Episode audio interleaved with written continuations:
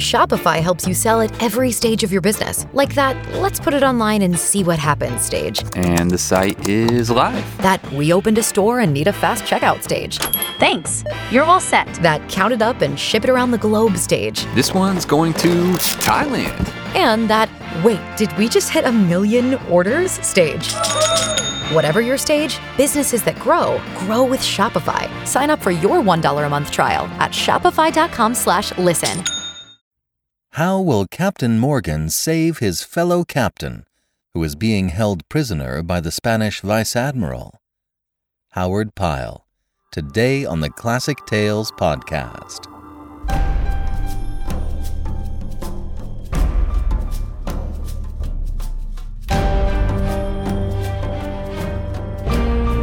Welcome to the Classic Tales podcast. Thank you for listening.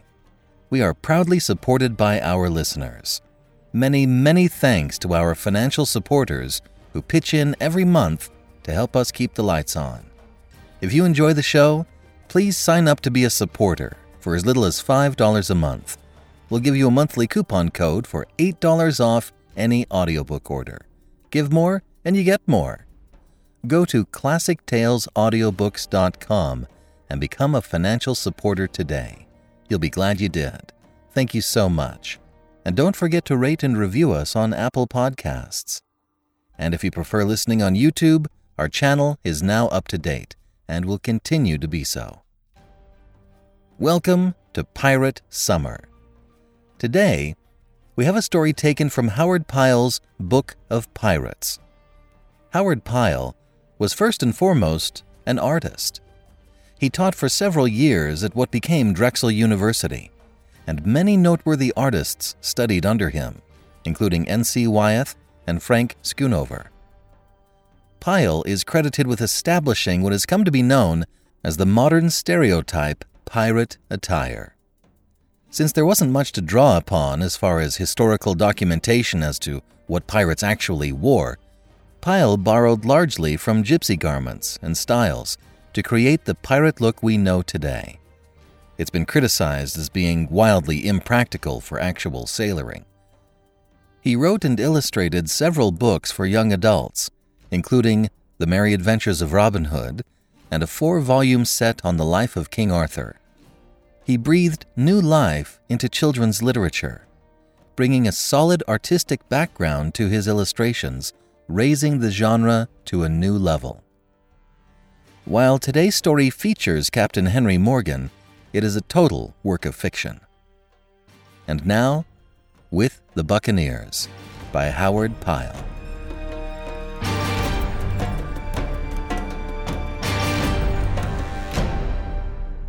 With the Buccaneers, being an account of certain adventures that befell Henry Mostyn under Captain H. Morgan in the year 1665 to 66.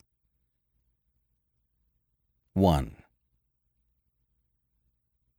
Although this narration has more particularly to do with the taking of the Spanish vice admiral in the harbor of Portobello, and of the rescue therefrom of the Sieur Simon, his wife and daughter, the adventure of which was successfully achieved by Captain Morgan, the famous buccaneer, we shall nevertheless premise something of the earlier history of Master Harry Mostyn, whom you may, if you please, consider as the hero of the several circumstances recounted in these pages.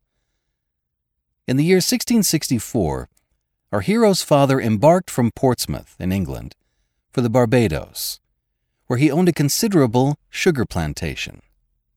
Thither, to those parts of America, he transported with himself his whole family, of whom our Master Harry was the fifth of eight children. A great lusty fellow, as little fitted for the church, for which he was designed, as could be. At the time of this story, though not above sixteen years old, Master Harry Mostyn was as big and well grown as many a man of twenty, and of such a reckless and daredevil spirit that no adventure was too dangerous or too mischievous for him to embark upon. At this time, there was a deal of talk in those parts of the Americas concerning Captain Morgan, and the prodigious successes he was having pirating against the Spaniards. This man had once been an indentured servant with Mr. Rolls, a sugar factor at the Barbados. Having served out his time, and being of lawless disposition, possessing also a prodigious appetite for adventure, he joined with others of his kidney, and purchasing a caravel of three guns, embarked fairly upon that career of piracy, the most successful that ever was heard of in the world. Master Harry had known this man very well while he was still with Mr. Rolls, serving as a clerk at that gentleman's sugar wharf. A tall, broad shouldered, strapping fellow, with red cheeks and thick red lips, and rolling blue eyes, and hair as red as any chestnut. Many knew him for a bold, gruff spoken man, but no one at that time suspected that he had it in him to become so famous and renowned as he afterward grew to be. The fame of his exploits had been the talk of those parts for above a twelvemonth, when, in the latter part of the year 1665, Captain Morgan, having made a very successful expedition against the Spaniards into the Gulf of Campeche, where he took several important purchases from the Plate Fleet, came to the Barbados, there to fit out another such venture and to enlist recruits. He and certain other adventurers had purchased a vessel of some 500 tons, which they proposed to convert into a pirate by cutting portholes for cannon and running three or four carronades across her main deck.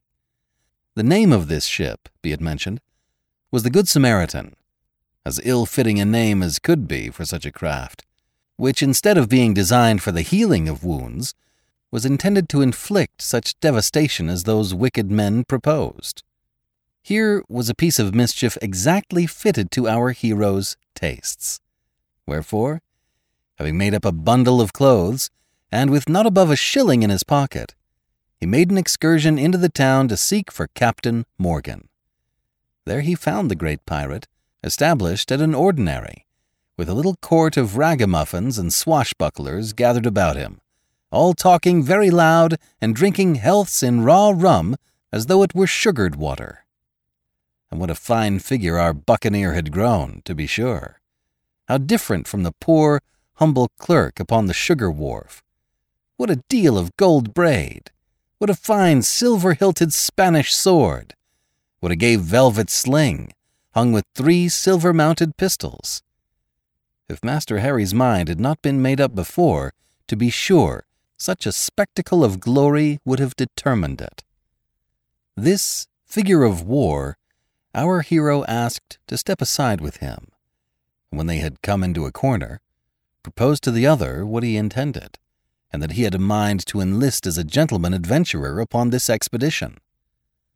Upon this, our rogue of a buccaneer captain burst out a laughing, and fetching Master Harry a great thump upon the back, swore roundly that he would make a man of him, and that it was a pity to make a parson out of so good a piece of stuff. Nor was Captain Morgan less good than his word. For when the Good Samaritan set sail with a favoring wind for the island of Jamaica, Master Harry found himself established as one of the adventurers aboard. 2. Could you but have seen the town of Port Royal as it appeared in the year 1665, you would have beheld a sight very well worth while looking upon. There were no fine houses at that time, and no great counting houses built of brick, such as you may find nowadays but a crowd of board and wattled huts huddled along the streets, and also gay with flags and bits of color, that Vanity Fair itself could not have been gayer. To this place came all the pirates and buccaneers that infested those parts, and men shouted and swore and gambled, and poured out money like water, and then maybe wound up their merrymaking by dying of fever. For the sky, in these torrid latitudes, is all full of clouds overhead, and as hot as any blanket. And when the sun shone forth, it streamed down upon the smoking sands, so that the houses were ovens, and the streets were furnaces. So it was little wonder that men died like rats in a hole, but little they appeared to care for that. So that everywhere you might behold a multitude of painted women and Jews and merchants and pirates, gaudy with red scarves and gold braid and all sorts of odds and ends of foolish finery, all fighting and gambling and bartering for that ill gotten treasure of the berobbed Spaniard. Here arriving, Captain Morgan found a hearty welcome and a message from the governor awaiting him, the message bidding him attend His Excellency upon the earliest occasion that offered. Whereupon, taking our hero, of whom he had grown prodigiously fond, along with him, our pirate went, without any loss of time, to visit Sir Thomas Modiford, who was then the royal governor of all this devil's brew of wickedness. They found His Excellency seated in a great easy chair under the shadow of a slatted veranda, the floor whereof was paved with brick. He was clad, for the sake of coolness, only in his shirt, breeches, and stockings, and he wore slippers on his feet. He was smoking a great cigarro of tobacco, and a goblet of lime juice and water and rum stood at his elbow on the table. Here, out of the glare of the heat, it was all very cool and pleasant, with a sea breeze blowing violently in through the slats, setting them a rattling now and then, and stirring Sir Thomas's long hair, which he had pushed back for the sake of coolness. The purport of this interview, I may tell you, concerned the rescue of one Le Sieur Simon, who, together with his wife and daughter, was held captive by the Spaniards. This gentleman adventurer, Le Sieur Simon, had, a few years before, been set up by the buccaneers as governor of the island of Santa Catharina. This place, though well fortified by the Spaniards, the buccaneers had seized upon, establishing themselves thereon, and so infesting the commerce of those seas that no Spanish fleet was safe from them. At last, the Spaniards, no longer able to endure these assaults against their commerce, sent a great force against the freebooters to drive them out of their island stronghold. This they did, retaking Santa Catarina, together with its governor, his wife, and daughter, as well as the whole garrison of buccaneers.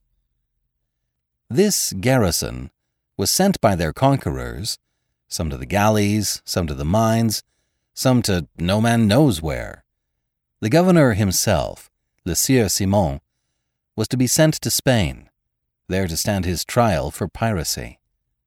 The news of all this, I may tell you, had only just been received in Jamaica, having been brought thither by a Spanish captain, one Don Rodriguez Sylvia, who was besides the bearer of dispatches to the Spanish authorities relating the whole affair. Such, in fine, was the purport of this interview. And as our hero and his captain walked back together from the governor's house to the ordinary, where they had taken up their inn, the buccaneer assured his companion that he proposed to obtain those dispatches from the Spanish captain that very afternoon, even if he had to use force to seize them. All this, you are to understand, was undertaken only because of the friendship that the governor and Captain Morgan entertained for Le Sieur Simon. And indeed, it was wonderful how honest and how faithful were these wicked men in their dealings with one another. For you must know that Governor Modiford and Le Sieur Simon and the buccaneers were all of one kidney, all taking a share in the piracies of those times, and all holding by one another as though they were the honestest men in the world. Hence it was they were all so determined to rescue Le Sieur Simon from the Spaniards. 3. Having reached his ordinary, after his interview with the governor, Captain Morgan found there a number of his companions, such as usually gathered in that place to be in attendance upon him. Some, those belonging to the Good Samaritan, others, those who hoped to obtain benefits from him, others, those ragamuffins who gathered around him because he was famous, and because it pleased them to be of his court, and to be called his followers for nearly always your successful pirate had such a little court surrounding him.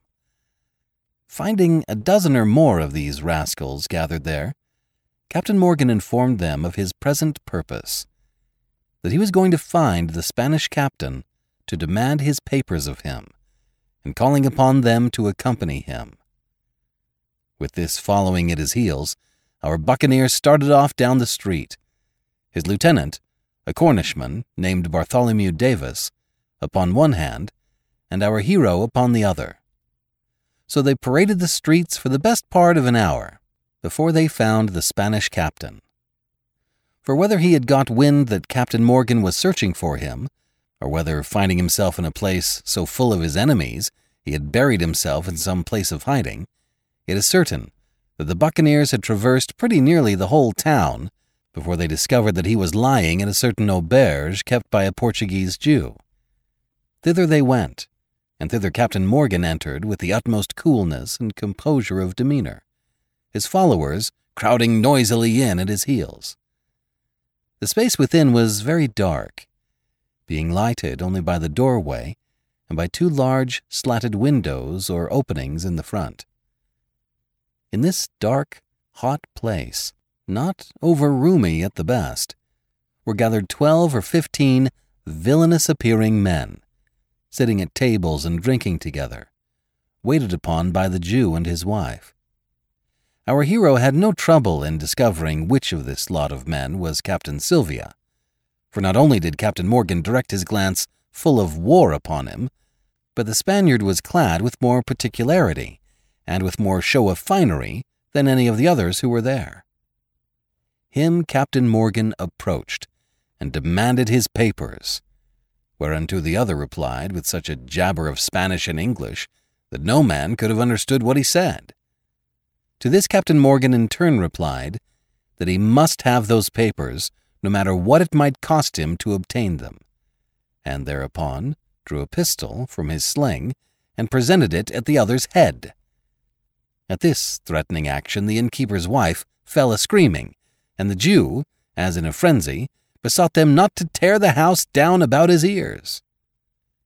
Our hero could hardly tell what followed only that all of a sudden there was a prodigious uproar of combat.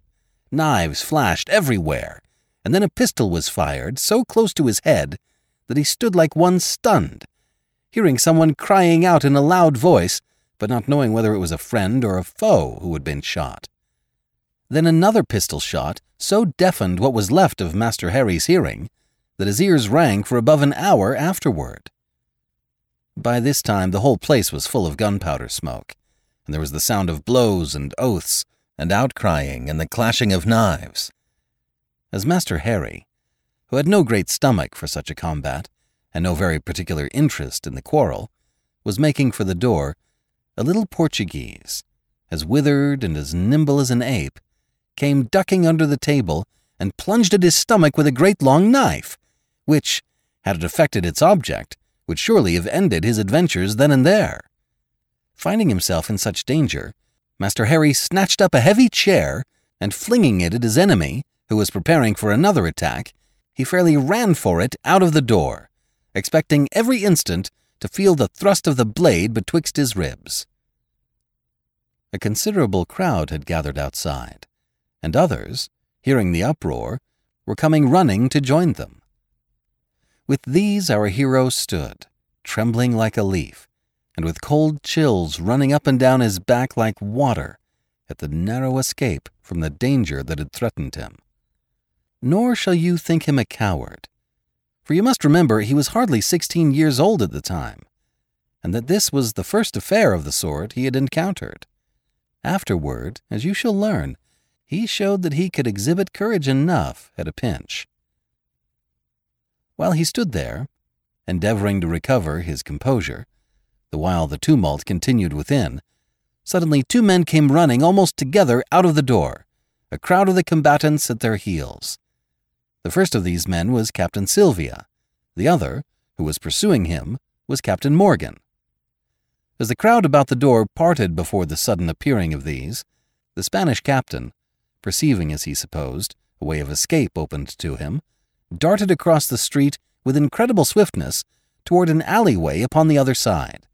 Upon this, seeing his prey like to get away from him, Captain Morgan snatched a pistol out of his sling and, resting it for an instant across his arm, fired at the flying Spaniard. And that with so true an aim that, though the street was now full of people, the other went tumbling over and over, all of a heap in the kennel, where he lay, after a twitch or two, as still as a log. At the sound of the shot and the fall of the man, the crowd scattered upon all sides, yelling and screaming, and the street being thus pretty clear, Captain Morgan ran across the way to where his victim lay, his smoking pistol still in his hand, and our hero following close at his heels.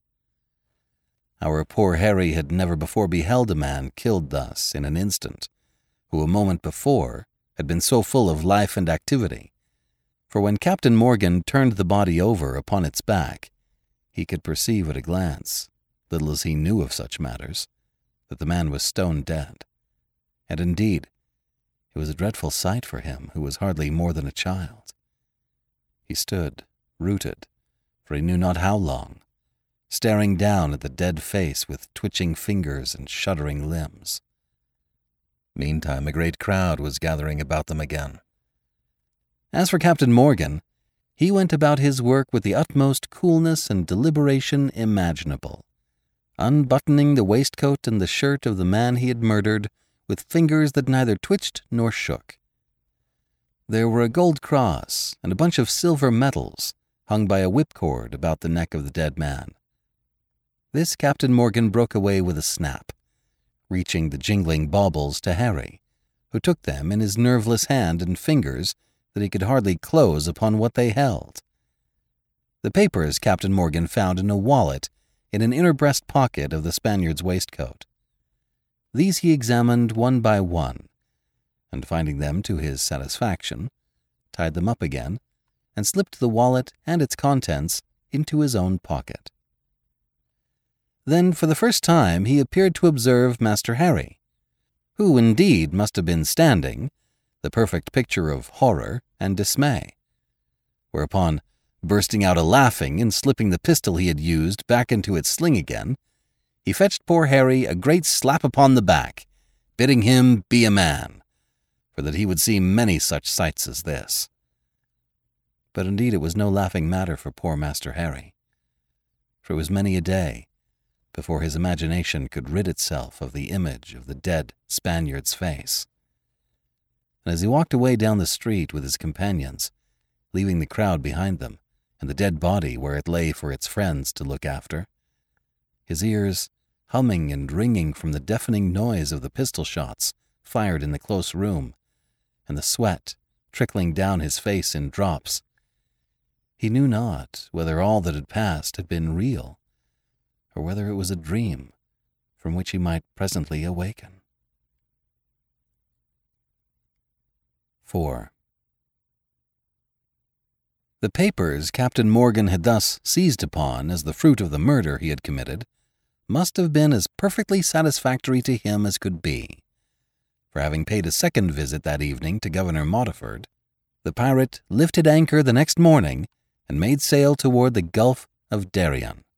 There, after cruising about in those waters for about a fortnight without falling in with a vessel of any sort, at the end of that time they overhauled a caravel bound from Portobello to Cartagena, which vessel they took, and finding her loaded with nothing better than raw hides, scuttled and sank her, being then about twenty leagues from the main of Cartagena.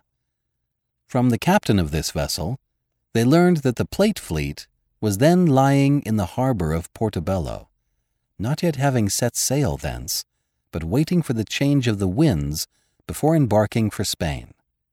Besides this, which was a good deal more to their purpose, the Spaniards told the pirates that the Sieur Simon, his wife, and daughter were confined aboard the vice admiral of that fleet, and that the name of the vice admiral was the Santa Maria y Valladolid.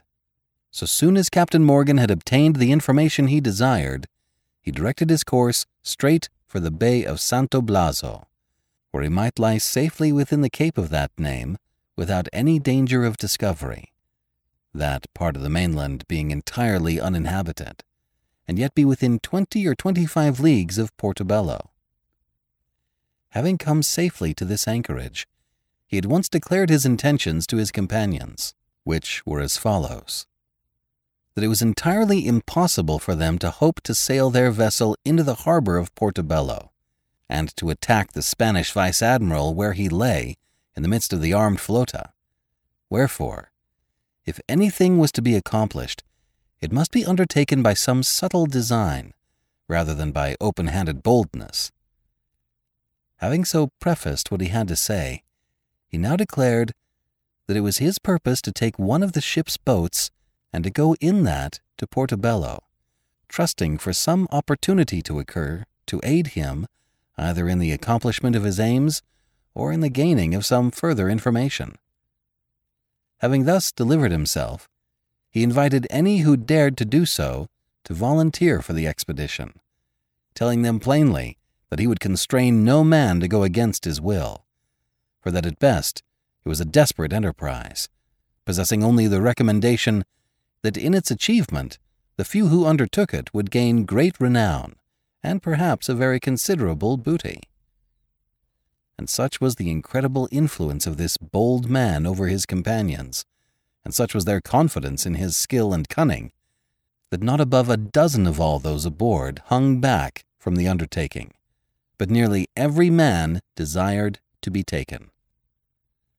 Of these volunteers, Captain Morgan chose twenty, among others our Master Harry, and having arranged with his lieutenant that if nothing was heard from the expedition at the end of three days, he should sail for Jamaica to await news.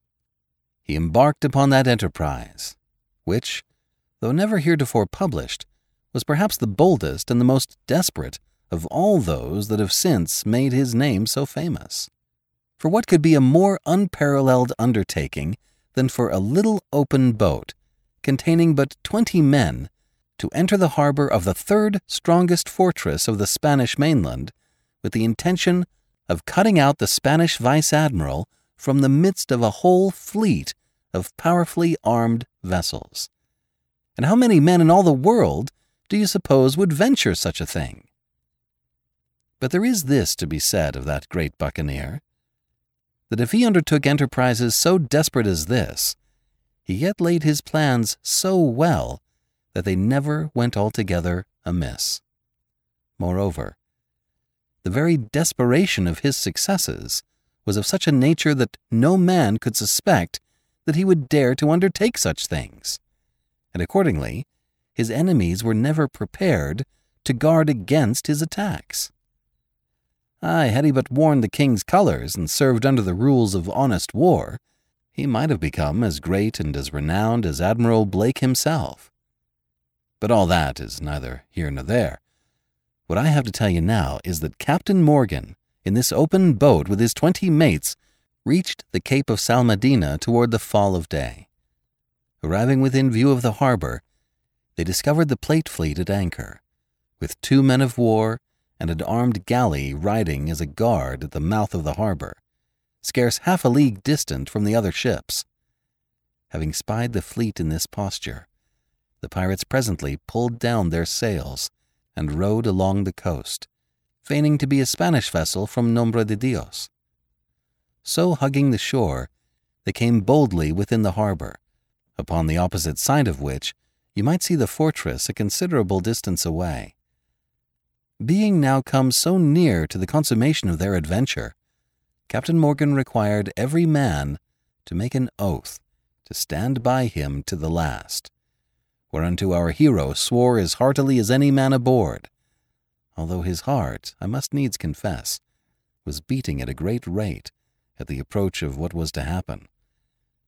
Having thus received the oaths of all his followers, Captain Morgan commanded the surgeon of the expedition that when the order was given, he, the medico, was to bore six holes in the boat, so that its sinking under them, they might all be compelled to push forward with no chance of retreat.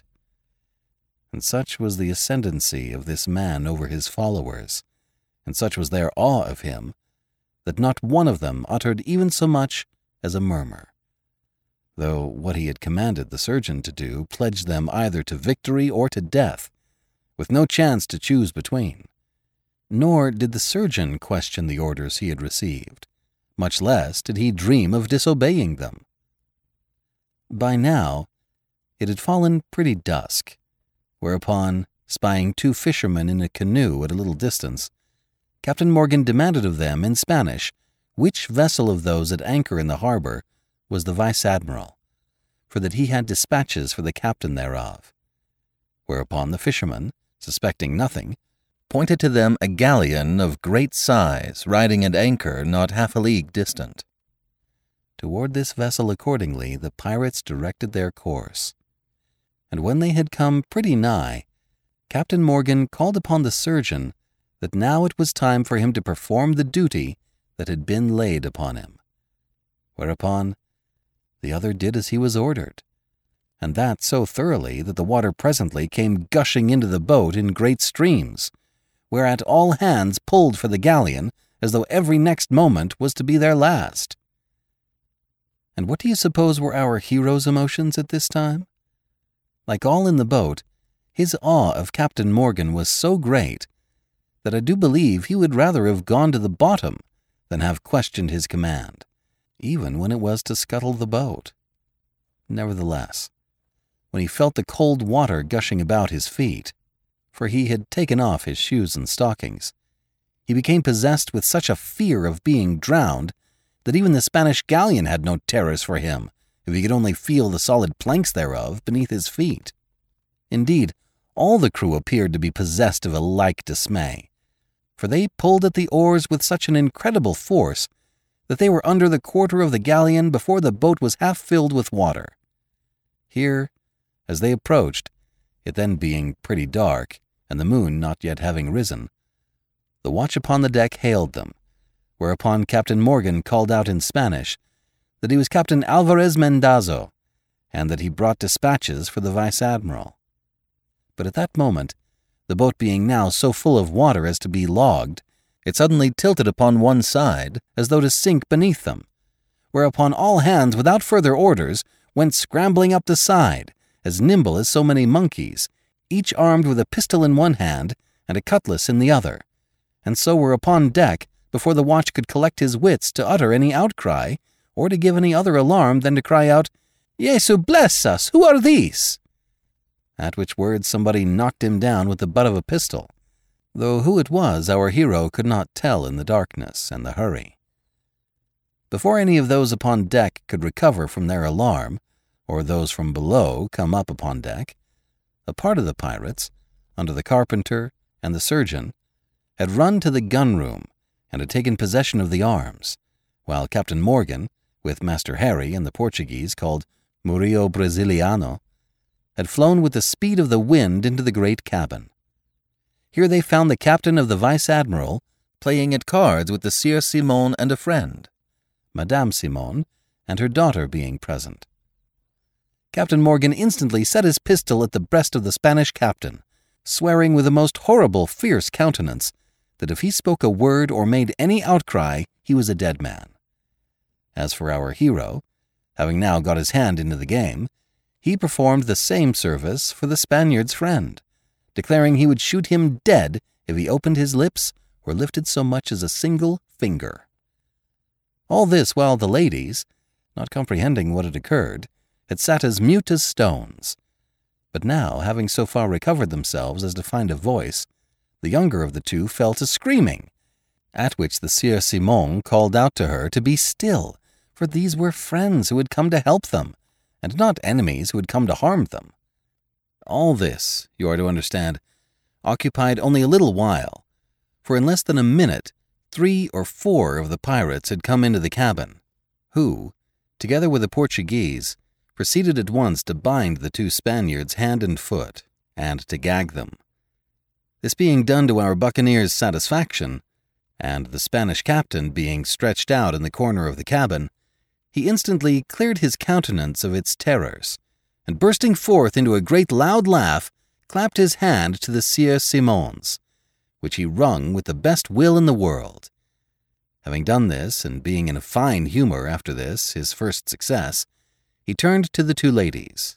And this, ladies, said he, taking our hero by the hand and presenting him, is a young gentleman who has embarked with me to learn the trade of piracy. I recommend him to your politeness. Think what a confusion this threw our Master Harry into, to be sure. Who at his best was never easy in the company of strange ladies. You may suppose what must have been his emotions to find himself thus introduced to the attention of Madame Simon and her daughter, being at the time in his bare feet, clad only in his shirt and breeches, and with no hat upon his head, a pistol in one hand and a cutlass in the other. However, he was not left for long to his embarrassments, for almost immediately after he had thus far relaxed, Captain Morgan fell of a sudden serious again, and bidding the Sieur Simon to get his ladies away into some place of safety, for the most hazardous part of this adventure was yet to occur, he quitted the cabin with Master Harry and the other pirates, for you may call him a pirate now, at his heels. Having come upon deck, our hero beheld that a part of the Spanish crew were huddled forward in a flock like so many sheep, the others being crowded below with the hatches fastened upon them. And such was the terror of the pirates, and so dreadful the name of Henry Morgan, that not one of those poor wretches dared to lift up his voice to give any alarm, nor even to attempt an escape by jumping overboard. At Captain Morgan's orders, these men, together with certain of his own company, ran nimbly aloft and began setting the sails, which, the night now having fallen pretty thick, was not for a good while observed by any of the vessels riding at anchor about them. Indeed, the pirates might have made good their escape, with at most only a shot or two from the men of war, had it not then been about the full of the moon, which, having arisen, presently discovered to those of the fleet that lay closest about them what was being done aboard the Vice Admiral. At this, one of the vessels hailed them, and then after a while, having no reply, hailed them again. Even then the Spaniards might not immediately have suspected anything was amiss, but only that the Vice Admiral, for some reason best known to himself, was shifting his anchorage. Had not one of the Spaniards aloft, but who it was Captain Morgan was never able to discover, answered the hail by crying out that the Vice Admiral had been seized by the pirates. At this, the alarm was instantly given, and the mischief done, for presently there was a tremendous bustle through that part of the fleet lying nighest the Vice Admiral. A deal of shouting of orders, a beating of drums, and the running hither and thither of the crews. But by this time, the sails of the Vice Admiral had filled with a strong land breeze, that was blowing up the harbor, whereupon the carpenter, at Captain Morgan's orders, having cut away both anchors, the galleon presently bore away up the harbor, gathering headway every moment with the wind nearly dead astern. The nearest vessel was the only one that for the moment was able to offer any hindrance. This ship, having by this time cleared away one of its guns, was able to fire a parting shot against the Vice Admiral, striking her somewhere forward, as our hero could see by the great shower of splinters that flew up in the moonlight. At the sound of the shot, all the vessels of the flota, not yet disturbed by the alarm, were aroused at once, so that the pirates had the satisfaction of knowing that they would have to run the gauntlet of all the ships between them and the open sea before they could reckon themselves escaped. And indeed, to our hero's mind, it seemed that the battle which followed must have been the most terrific cannonade that was ever heard in the world. It was not so ill at first, for it was some while before the Spaniards could get their guns clear for action, they being not the least in the world prepared for such an occasion as this. But by and by, first one and then another ship opened fire upon the galleon, until it seemed to our hero that all the thunders of heaven let loose upon them could not have created a more prodigious uproar, and that it was not possible that they could any of them escape destruction.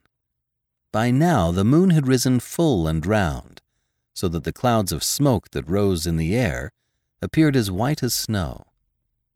The air seemed full of the hiss and screaming of shot, each one of which, when it struck the galleon, was magnified by our hero's imagination into ten times its magnitude from the crash which it delivered and from the cloud of splinters it would cast up into the moonlight.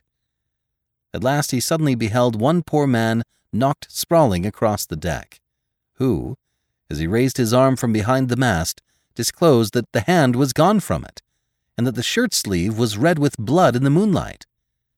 At this sight, all the strength fell away from poor Harry, and he felt sure that a like fate, or even a worse, must be in store for him. But after all, this was nothing to what it might have been in broad daylight. For what with the darkness of night and the little preparation the Spaniards could make for such a business, and the extreme haste with which they discharged their guns, many not understanding what was the occasion of all this uproar, nearly all the shot flew so wide of the mark that not above one in twenty struck that at which it was aimed. Meantime, Captain Morgan, with the Sieur Simon, who had followed him upon deck, stood just above where our hero lay behind the shelter of the bulwark. The captain had lit a pipe of tobacco, and he stood now in the bright moonlight close to the rail, with his hands behind him, looking out ahead with the utmost coolness imaginable, and paying no more attention to the din of battle than though it were twenty leagues away. Now and then he would take his pipe from his lips to utter an order to the man at the wheel. Excepting this, he stood there, hardly moving at all, the wind blowing his long red hair over his shoulders. Had it not been for the armed galley, the pirates might have got the galleon away with no great harm done, in spite of all this cannonading. For the man of war which rode at anchor nighest to them at the mouth of the harbor was still so far away that they might have passed it by hugging pretty close to the shore, and that without any great harm being done to them in the darkness. But just at this moment, when the open water lay in sight, came this galley pulling out from behind the point of the shore in such a manner as either to head our pirates off entirely, or else to compel them to approach so near to the man of war that the latter vessel could bring its guns to bear with more effect. This galley, I must tell you, was like others of its kind, such as you may find in these waters, the hull being long and cut low to the water so as to allow the oars to dip freely. The bow was sharp and projected far out ahead, mounting a swivel upon it, while at the stern a number of galleries, built one above another into a castle, gave shelter to several companies of musketeers, as well as the officers commanding them. Our hero could behold the approach of this galley from above the starboard bulwarks, and it appeared to him impossible for them to hope to escape either it or the man of war. But still, Captain Morgan maintained the same composure that he had exhibited all the while, only now and then delivering an order to the man at the wheel, who, putting the helm over, threw the bows of the galleon around more to the larboard, as though to escape the bow of the galley and get into the open water beyond.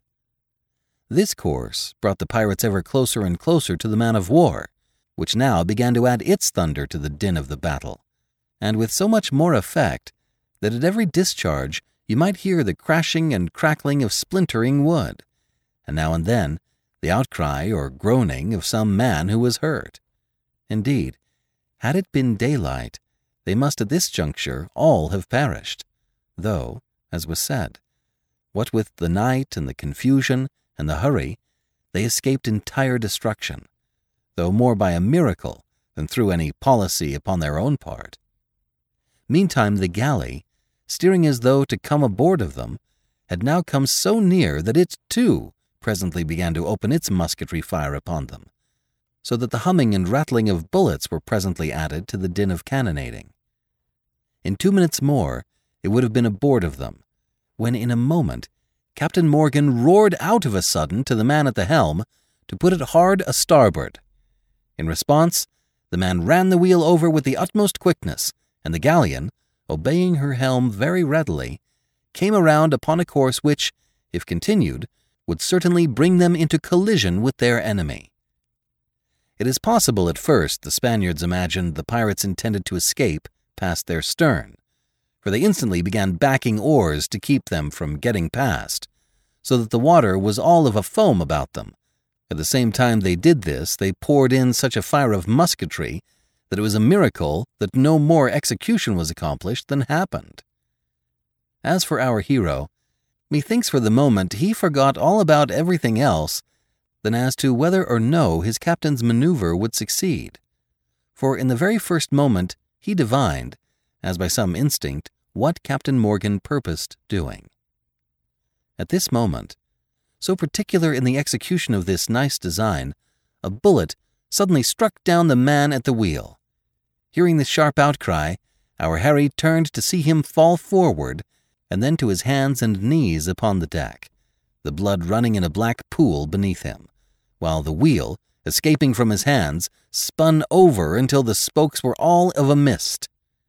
In a moment, the ship would have fallen off before the wind, had not our hero, leaping to the wheel, even as Captain Morgan shouted an order for someone to do so, seized the flying spokes, whirling them back again, and so bringing the bow of the galleon up to its former course. In the first moment of this effort, he had reckoned of nothing but of carrying out his captain's designs. He neither thought of cannon balls nor of bullets. But now that his task was accomplished, he came suddenly back to himself to find the galleries of the galley aflame with musket shots and to become aware with a most horrible sinking of the spirits that all the shots therefrom were intended for him. He cast his eyes about him with despair, but no one came to ease him of his task, which, having undertaken, he had too much spirit to resign from carrying through to the end, though he was well aware that the very next instant might mean his sudden and violent death. His ears hummed and rang, and his brain swam as light as a feather. I know not whether he breathed, but he shut his eyes tight, as though that might save him from the bullets that were raining about him. At this moment, the Spaniards must have discovered for the first time the pirates' design, for of a sudden they ceased firing and began to shout out a multitude of orders, while the oars lashed the water all about with a foam. But it was too late then for them to escape for within a couple of seconds the galleon struck her enemy a blow so violent upon the larboard quarter as nearly to hurl our Harry upon the deck, and then with a dreadful, horrible crackling of wood, commingled with the yelling of men's voices, the galley was swung around upon her side, and the galleon, sailing into the open sea, left nothing of her immediate enemy but a sinking wreck, and the water dotted all over with bobbing heads and waving hands in the moonlight. And now, indeed, that all danger was past and gone, there were plenty to come running to help our hero at the wheel. As for Captain Morgan, having come down upon the main deck, he fetches the young helmsman a clap upon the back. Well, Master Harry, says he, and did I not tell you I would make a man of you? Whereat our poor Harry fell a laughing, but with a sad catch in his voice, for his hands trembled as with an ague, and were as cold as ice. As for his emotions, God knows he was nearer crying than laughing, if Captain Morgan had but known it. Nevertheless, though undertaken under the spur of the moment, I protest it was indeed a brave deed. And I cannot but wonder how many young gentlemen of sixteen there are today who, upon a like occasion, would act as well as our Harry. 5. The balance of our hero's adventures were of a lighter sort than those already recounted. For the next morning, the Spanish captain, a very polite and well bred gentleman, having fitted him out with a shift of his own clothes, Master Harry was presented in a proper form to the ladies. For Captain Morgan, if he had felt a liking for the young man before, could not now show sufficient regard for him. He ate in the great cabin and was petted by all. Madame Simon, who was a fat and red faced lady, was forever praising him, and the young miss, who was extremely well looking, was as continually making eyes at him. She and Master Harry, I must tell you, would spend hours together, she making pretense of teaching him French, although he was so possessed with a passion of love that he was nigh suffocated with it. She, upon her part, perceiving his emotions, responded with extreme good nature and complacency. So that had our hero been older, and the voyage proved longer, he might have become entirely enmeshed in the toils of his fair siren. For all this while, you are to understand, the pirates were making sail straight for Jamaica, which they reached upon the third day in perfect safety. In that time, however, the pirates had well nigh gone crazy for joy. For when they came to examine their purchase, they discovered her cargo to consist of plate to the prodigious sum of 130,000 pounds in value. It was a wonder they did not all make themselves drunk for joy. No doubt they would have done so, had not Captain Morgan, knowing they were still in the exact track of the Spanish fleets, threatened them that the first man among them who touched a drop of rum without his permission, he would shoot him dead upon the deck. This threat had such effect that they all remained entirely sober until they had reached Port Royal Harbor, which they did about nine o'clock in the morning. And now it was that our hero's romance came all tumbling down about his ears with a run. For they had hardly come to anchor in the harbor when a boat came from a man of war, and who should come stepping aboard but Lieutenant Grantley, a particular friend of our hero's father, and his own eldest brother, Thomas, who, putting on a very stern face, informed Master Harry that he was a desperate and hardened villain who was sure to end at the gallows, and that he was to go immediately back to his home again. He told our embryo pirate that his family had nigh gone distracted because of his wicked and ungrateful conduct. Nor could our hero move him from his inflexible purpose. What? says our Harry. And will you not then let me wait until our prize is divided, and I get my share? Prize indeed, says his brother. And do you then really think that your father would consent to your having a share in this terrible bloody and murthering business? And so, after a good deal of argument, our hero was constrained to go. Nor did he even have an opportunity to bid adieu to his inamorata, nor did he see her any more, except from a distance, she standing on the poop deck as he was rowed away from her her face all stained with crying. For himself, he felt that there was no more joy in life. Nevertheless, standing up in the stern of the boat, he made shift, though with an aching heart, to deliver her a fine bow with the hat he had borrowed from the Spanish captain, before his brother bade him sit down again. And so to the ending of this story, with only this to relate, that our Master Harry, so far from going to the gallows, became in good time a respectable and wealthy sugar merchant, with an English wife and a fine family of children, whereunto, when the mood was upon him, he had sometimes told these adventures, and sundry others not here recounted, as I have told them unto you.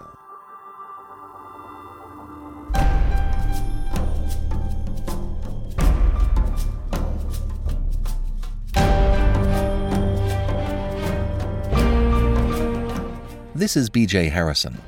I hope you've enjoyed this unabridged production of With the Buccaneers by Howard Pyle. If you have enjoyed this book, please become a monthly supporter by going to ClassicTalesAudiobooks.com. Donate $5 a month and get a monthly coupon code for $8 off anything in the store. Give more and you get more. Thank you so much for your support. Thank you for joining me today and allowing classic literature to awaken your better self. Please join me every week, and we'll rediscover the greatest stories ever put to paper.